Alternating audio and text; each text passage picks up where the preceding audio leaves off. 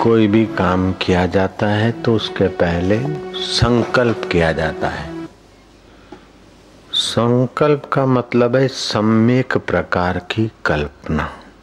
इसीलिए गणेशाय नमः करके, भगवत सुमरण करके कौन से स्थान पे क्या कर्म करना उचित है, किस समय ये कर्म किया जाए, तीसरी बात क्या क्या करना है, कितने दिनों में पूर्ण करना है, और ये कर्म हमारी मन की उछलंगता के लिए है, वासना बढ़ाने के लिए है कि वासना निवृत्त करने के लिए है?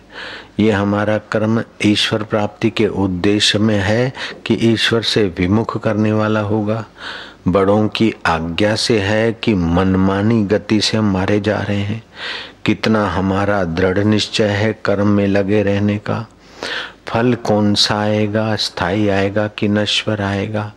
अंतरात्मा की नालत मिलेगी कि धन्यवाद मिलेगी? ये सब विचार करके फिर कर्म करना इसका मतलब है संकल्प करें। अरे, स्नान भी करते हरिद्वार तो भारत भूमि उत्तराखंडे दंडा गंगा तटे हरिद्वार क्षेत्रे कार्तिक मासे शुक्ल पक्षे सप्तमी दिवसे अतः हम स्नानम करीशे किस निमित्त कर रहे हैं? आत्मशुद्धि, भगवत प्राप्ति अर्थे तो उसका फल होता है ज़्यादा। कुत्ता रात भर भोंकते रहते गाँव में। क्यों भौंका? बोले, वो भौंका, वो क्यों भौंका? वो वो क्यों भौंका? वो। मूल पुरुष, मूल कुत्ता एक भौंका और सारी रात भौं भौं करते रहते पता नहीं। तो ये निष्प्रयोजन कर्म हो जाते।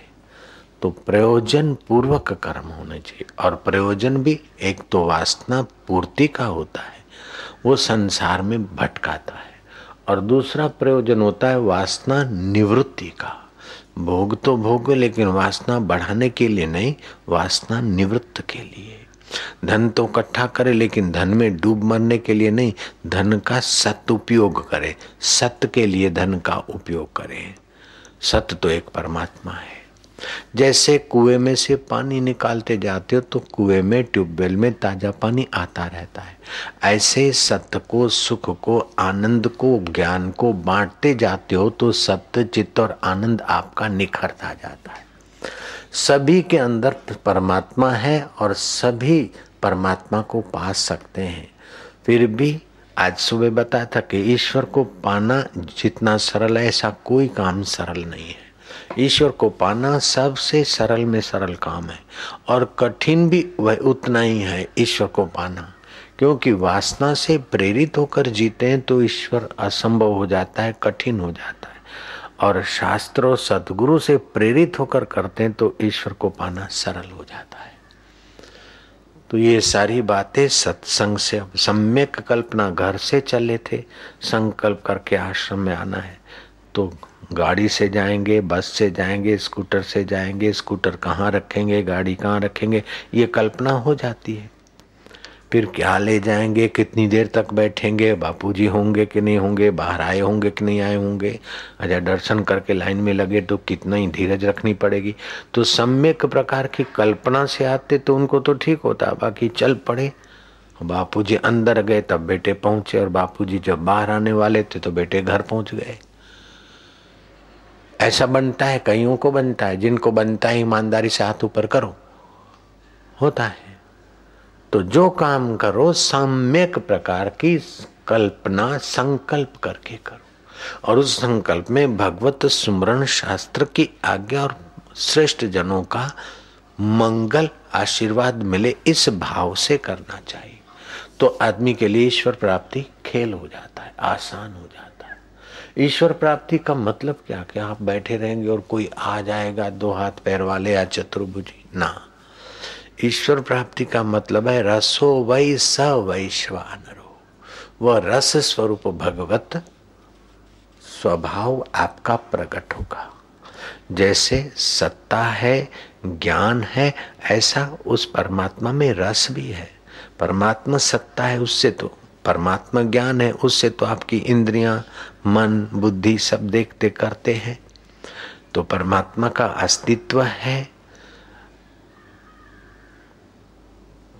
चेतनत्व है, अस्तित्व का नाम है सत्य।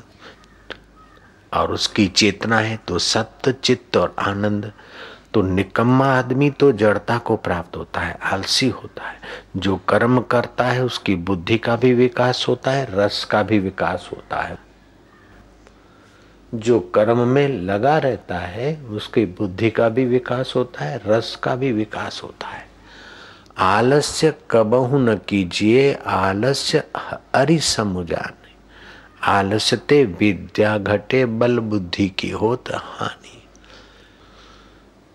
तो इस आलस्य से तो कुछ न कुछ करना अच्छा है, और कुछ न कुछ करने की अपेक्षा सात्विक कर्म करना, करने की रुचि का अंत करके जिससे किया जाता है, उस नैष्कर्म सिद्धि का रस उभारने की कला आ जाए। तो जैसे अस्थि सबके हृदय में है, चेतना सबके हृदय में, ऐसे आनंद प्रेम भी सबके हृदय में। लेकिन प्रेम जब एक परिस्थिति में फंसता है अथवा प्रेम उछलंक होता है तो दैत्य, आसुरी, राक्षसी, मोहिनी प्रकृति वाले हो जाते जैसे रावण का प्रेम सत्ता में गंदा हो गया तो रावण राक्षस कहलाया।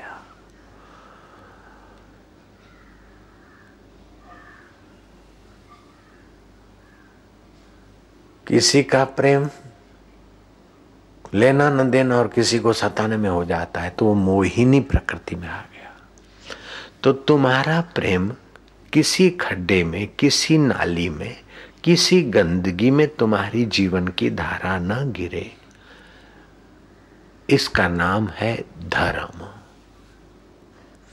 धर्म आपकी वृत्ति को, आपकी वासना को, आपकी योग्यताओं को ऊँचे सुख के तरफ़ ले जाता है। शाश्वत ज्ञान, शाश्वत जीवन और शाश्वत सुख के तरफ़ ले जाने की व्यवस्था का नाम है धर्म। यतो धर्म तत्व अभ्युदय। जहाँ धर्म है, वहाँ अभ्युदय है। अग्नि का धर्म है, उष्णता। अगर उष्णता चली जाए तो अग्नि किस बात की? पानी का धर्म है, शीतलता। शीतलता चली गई। तो अब गर्म शब्द रख के फिर बोलोगे, गर्म पानी है। फिर उसको छोड़ दो तो पानी अपने धर्म में आ जाएगा। बर्फ़ बना दिया, फिर छोड़ दो तो अपने धर्म में आ जाएगा।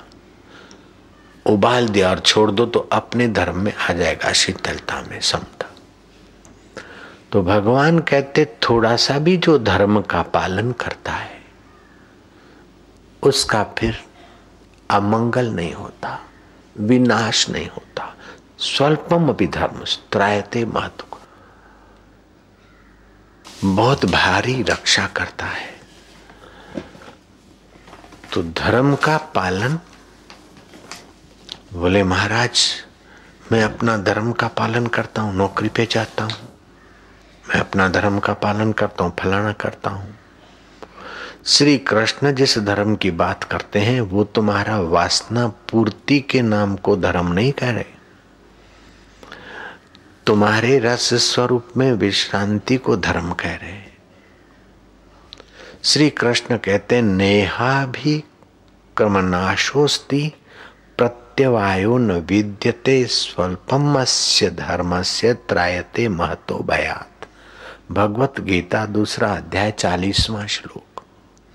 मनुष्य लोक में इस समबुद्धि रूप धर्म के आरंभ का नाश नहीं होता। इस धर्म के रास्ते थोड़ा सा समबुद्धि रूप धर्म के रास्ते कोई चले, फिर किसी कारण से बिखर भी गया, तभी भी उसका पुण्य और उसका वो रस नाश नहीं होता, उसका रस उधर को, उसको उधर ले आएगा। इसके अनुष्ठान का उल्टा फल भी नहीं होता। जैसे तांत्रिक कुछ करते तो उल्टा फल भी हो जाता है। सकाम कर्म करते तो उल्टा फल भी हो जाता है। लेकिन इस समता रूपी धर्म के पालन से थोड़ा सा भी अनुष्ठान करने वाले का जन्म मृत्यु रूपी महाभय से रक्षा करने वाला होता है। भगवान ने कहा, नहीं कल्याण कृत कश्चित दुर्गतिम तात गच्छति। इस कल्याणमय धर्म का पालन करने वाले की कभी दुर्गति नहीं होती। अर्जुन ने पूछा कि भगवान संसार से थोड़ा सा मन हटाकर भक्ति में, ज्ञान में, सेवा में परोपकार में, जप में लग जाए। और ईश्वर नहीं मिला और वो आदमी बूढ़ा होके मर गया। तो फिर उसको न संसार का सुख मिला, न भगवान मिला। अतो भ्रष्ट, ततो भ्रष्ट। भगवान कहते, नहीं नहीं कल्याण कृत कश्चित दुर्गतिम तात गच्छति। कल्याण के मार्ग पे थोड़ा चला तो उसकी कभी दुर्गति नहीं होती। जो लाखों करोड़ों रुपए खर्च के गंभीर नियम पालकर स्वर्ग की प्राप्ति की जाती है, वो इस धर्म के रास्ते चलने वाले को तो मुफ़्त में मिलता है। और स्वर्ग का सुख भोग कर फिर वो पूर्व काल के संस्कार के अनुसार जहाँ भी कहीं श्रीमान के लिए घर अथवा किसी श्रेष्ठ योगी के कुल में जन्म लेकर वो चल पड़ता है। तो भगवान कहते कि इस धर्म पर तुमने चार कदम चल रख दिए तो घबराना नहीं कि मेरा क्या होगा। अगर भजन में लग जाऊँगा तो मेरा क्या होगा। ऐसा करूँगा तो मेरा क्या होगा? अच्छा जरा रिटायर हो जाऊँ, फिर आराम से भजन करूँगा। जरा ऐसा कर दूँ, फिर ये करूँगा। नहीं नहीं। मनख मजूरी ना राखे तो क्या राखे गोराम मन लगे चाहे न लगे, फिर भी ऑफ़िस में पगार चालू हो जाता है। ठेकेदार के यहाँ दाढ़ी चालू हो जाती ऐसे ही भगवत सुमरण, भगवत जप, भगवत ध्यान और भगवत संबंध के निमित्त तुम जब प्रेम भरा व्यवहार करते हो, समता भरा व्यवहार करते हो तो तुम्हारा धर्म केवल माला तक ही सीमित नहीं है। तुम्हारा धर्म केवल मंदिर की मूर्ति तक सीमित नहीं, लेकिन तुम्हारा धर्म जिस सृष्टि को सत्ता परमात्मा की सत्ता से जो सृष्टि धारण कर रही प्रकृति, जो सारे ब्रह्मांड को धारण कर रहा है, उसके निमित्त तुमने थोड़ा सा भी धर्म किया तो वो दुर्गति होने नहीं देता। समता रूपी धर्म। एक बार मनु और शत्रुपा यात्रा कर रहे थे, घने जंगल से पसार हुए। रात्रि को अरण्य निवास करने की नौबत आई। घनघोर रात्रि थी, वहाँ कोई ब्रह्म राक्षस रहता था। देखा कि दंपति को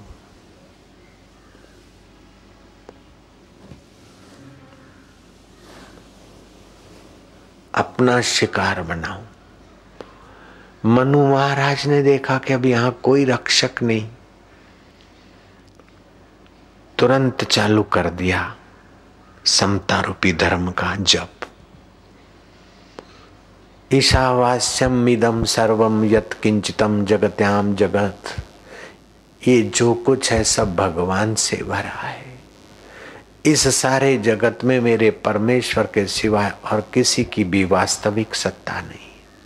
मेरा परमेश्वर ही सबका प्रेरक है, नियामक है, कर्म के फल का देने वाला है। भगवान ने देखा कि ये तो मुझ पर छोड़कर बैठ गए। चतुर्भुजी नारायण आए और राक्षस को भगाया और मनु महाराज को दर्शन दिया।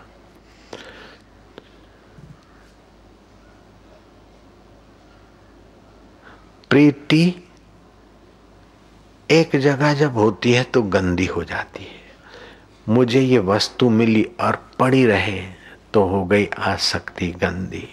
मुझे ये व्यक्ति मिला और बना रहे तो प्रीति हो गई एक खड्डे में।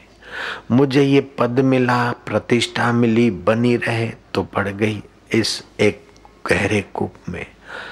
लेकिन मुझे जो मिला है वो देने वाले का है। और देने वाले का जो है, है ऐसी उदारता से देता है कि लेने वाला समझता ही नहीं कि देने वाले की चीज़ देने वाले की चीज़।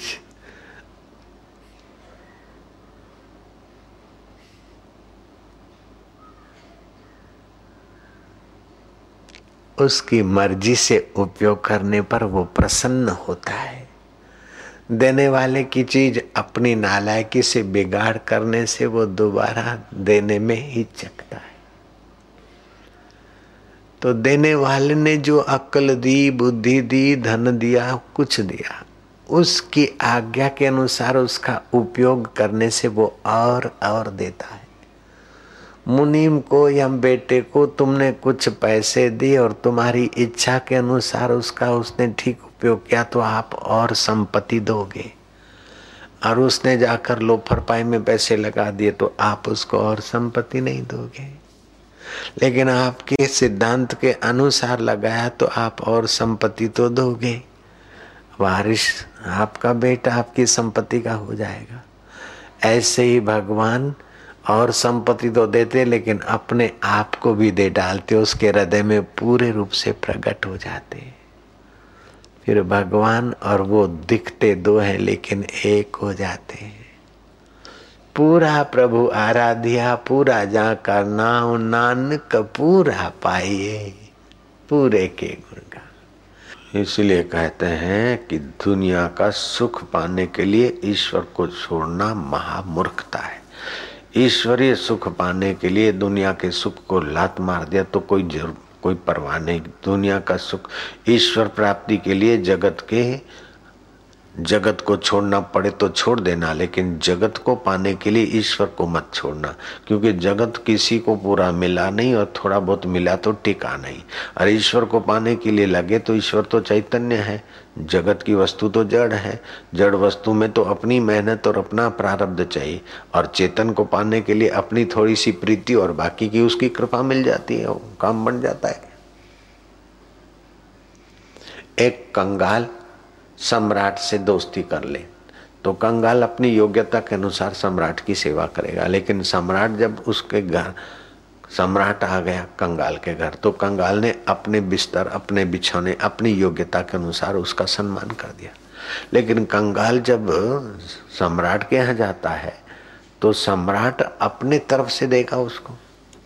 ऐसे जीवात्मा तो है कंगाल। हे नाक तू सुख दे, हे जीव तू सुख दे हे सेक्स तू सुख दे तो कंगाल है कम वक्त।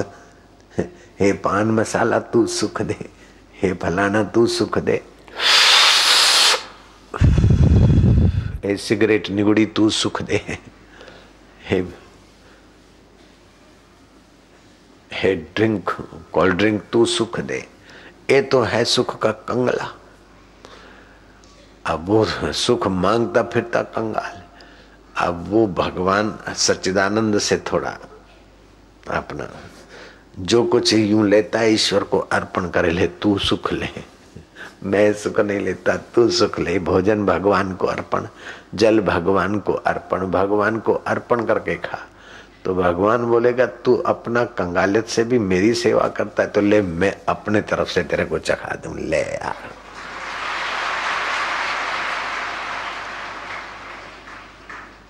इसीलिए भोजन करने, करना पेट भरने का जो पेट भरने के लिए भोजन करते हैं, वो पाप खाते हैं। ऐसा शास्त्र कहते हैं।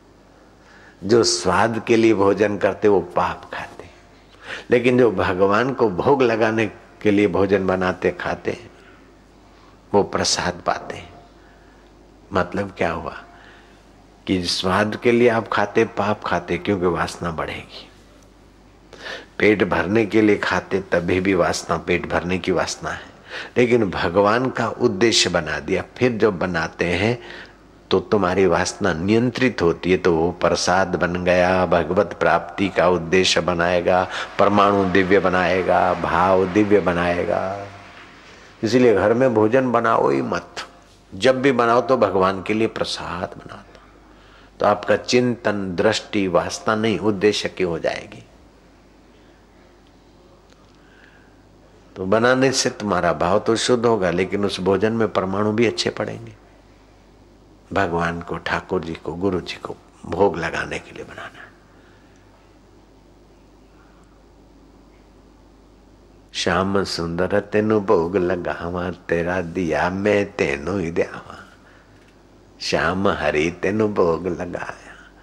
हम बच्चे थे ना तो हम अपनी जो पूजा का जगह था तो जो भी हमारी थाली होती है, हम भगवान के आगे रखते, फिर भोग लगाते। बाद में तो जहाँ सिद्धपुर गए ना तो घर में फ़ोटो थे, सब लोग अब देखे कि अब भगतड़ा भगतड़ा कहे से तो चलो अब मानसिक पूजा कर लेते। एक एक भगवान के नाम का एक एक कोर हम खा लेते थे। ये कृष्ण जी को लो ठाकुर जी खाओ फिर शिव जी की मूर्ति थी, बड़ी फिर झूलेलाल थे, फिर माता जी थी, फिर और थे, ऐसी कथा थी। एक एक कोर सब के नाम का उनको दे देते, फिर एक दो कोर बचते थे, मैं अब मैं खा लेता हूँ बड़ा मस्ती से रहते थे। उन्हीं दिनों में एक माई आई बोली हे भगवान दाई दो पुत्र हैं जेल में। बोले, आँसू सुख पाएँगे, निर्दोष चलो सच्चिदानंद का उद्देश्य बना जो बोला वो लकीर कर दिया उसने। उस समय तो बाबा जी नहीं थे, एक साधारण लड़का थे।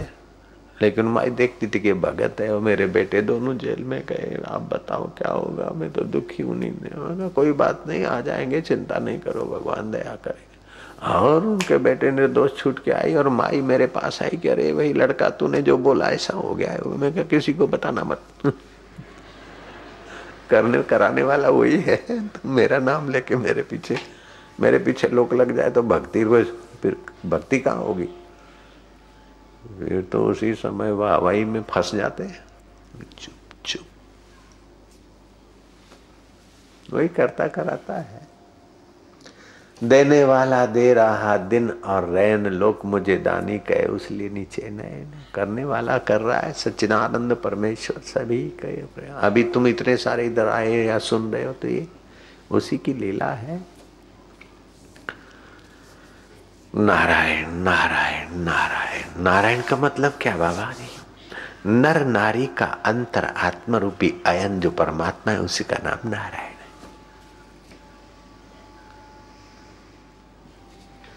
जहाँ सारे साधन एक हो जाते, स्वाधीनता का संतोष, विश्राम का रस और प्रेम का दरिया उभरे।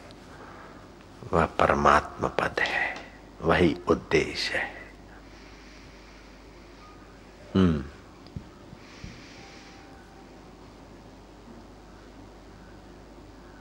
जो भोग बुद्धि से संग्रह नहीं करता वह इच्छा रहित उद्देश्य प्राप्ति में सफल हो जाता है।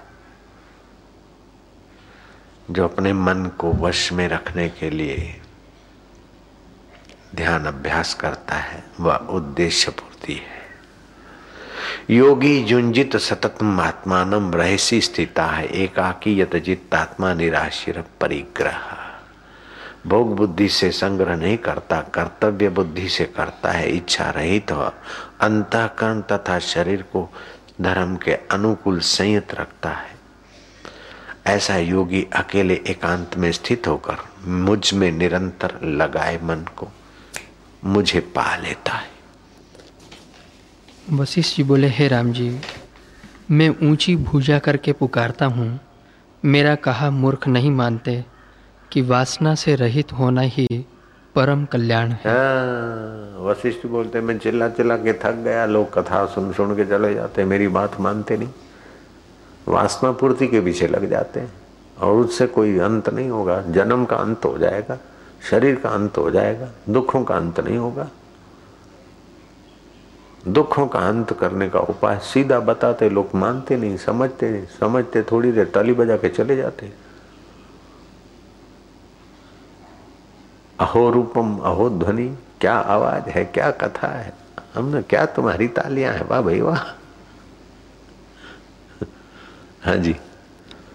हे राम जी चंद्रमा उदय हो और अग्नि का समूह हो या द्वादश सूर्य इकट्ठे होकर उदय हो तो भी हृदय का तम किंचित मात्र भी दूर नहीं होता। हाँ।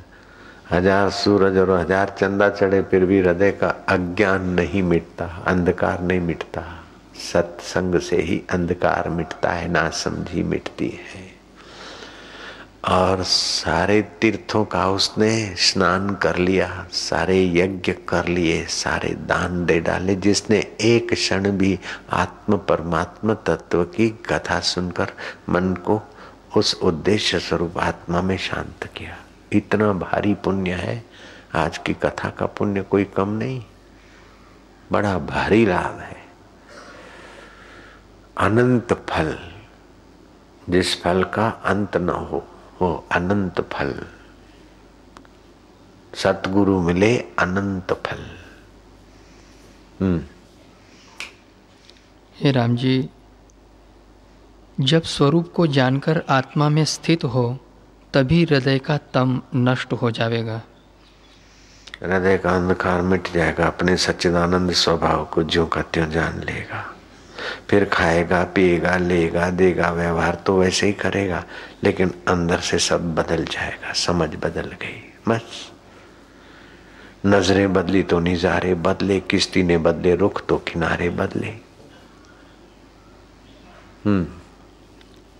हे राम जी यदि जो तुम सहस्र वर्ष दारुण तप करो, अथवा लीलावत कोई आपको शिलासम चूर्ण करे, समुद्र में प्रवेश करे, या बड़वाग्नि में प्रवेश करे, गड्ढे में गिरे, या खड़क धारा के सम्मुख युद्ध करे, अथवा सदाशिव, ब्रह्मा, विष्णु, या बृहस्पति दया कर कर तुम्हें उपदेश दे, और पाताल, पृथ्वी, स्वर्ग इत्यादि और स्थानों में भी जावे तो भी वासना का उपशम करने जैसा उपाय कल्याण के निमित्त और कोई नहीं। है है ब्रह्मा, विष्णु और महेश प्रसन्न होकर तुमको उपदेश दे और दर्शन दे। अथवा तो तुम तलवार लेकर सारी पृथ्वी के शत्रुओं को मार डालो और सारी धरती के राजा बन जाओ। अथवा तो ऐसी सिद्धि मिल जाए कि जलाशयों में घुसकर सारे जलचरों थलचरों को जान लो। फिर भी उतना सुख नहीं मिलेगा जितना वासना निवृत्ति से और उद्देश्य प्राप्ति से सुख मिलेगा। मैं कैसी चीज़ लाया तुम्हारे लिए? ब्रह्मा, विष्णु, महेश और बृहस्पति, दया करके दर्शन दे और उपदेश दे, फिर भी वासना निवृत्ति के सुख के आगे। वो सब नन्ना है। जो वासना निवृत्ति से जो सुख और समझ मिलती है, गजब की। मैं वो सुख और वो समझ लेके आया तुम्हारे पास।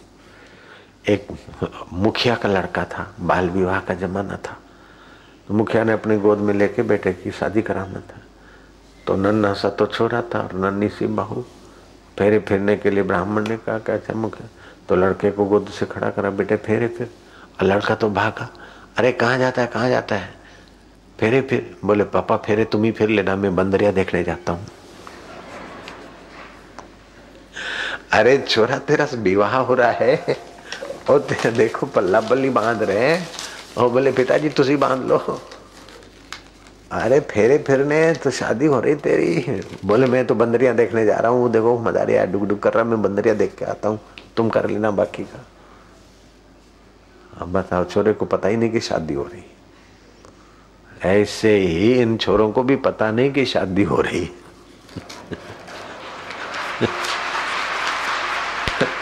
बंदरिया देखने जाएंगे बंदर और बंदरियां देखने जाएंगे एक दूसरे के चेहरे देखने जाएंगे कौन आया तुम कहां से आए तुम्हारा क्या नाम है कैसा है बस जाओ माकड़ा જોવા જેવું છે એટલે ફેરા તું મુખીનો દીકરો છે બેટા કે, હા, બાપા, પણ મારે માકડા જોવા જેવું છે લે, મારો દીકરો માકડા જોવા આટલો મોટો થયો બાર વર્ષનો, એટલે પાડો થયો ને, અત્યારે ફેરા ફરવાના કે, ના ના, મારે તો માકડા જોવા છે. લે. તો માકડા જોવા માટે બેઠો હતો, આટલા બધા ઘરેણા પહેરીને આવું બધું માકડા જોવા માટે આવ્યો હતો. આટલું બધું આ કર્યું છે ને, કર્યું તો કર્યું, પણ મારે તો માકડા જોવા છે. મુકે બોલડી વાઠી ડ્યો માં નચાયા અરે ભાઈ દાડો શું કે જે ના મારે તો માકડા જોવા જેવું છે ના ચાલે હમ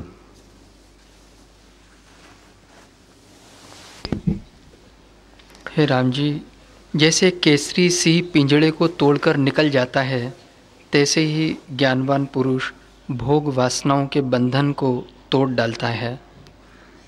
जैसे रंक को त्रिलोकी का राज्य मिलने से वह आनंद को प्राप्त हो, तैसे ही ज्ञानवान को आत्मा के साक्षात्कार होने से परमानंद प्राप्त होता है और वह परम निर्मल लक्ष्मी से शोभायमान होता है।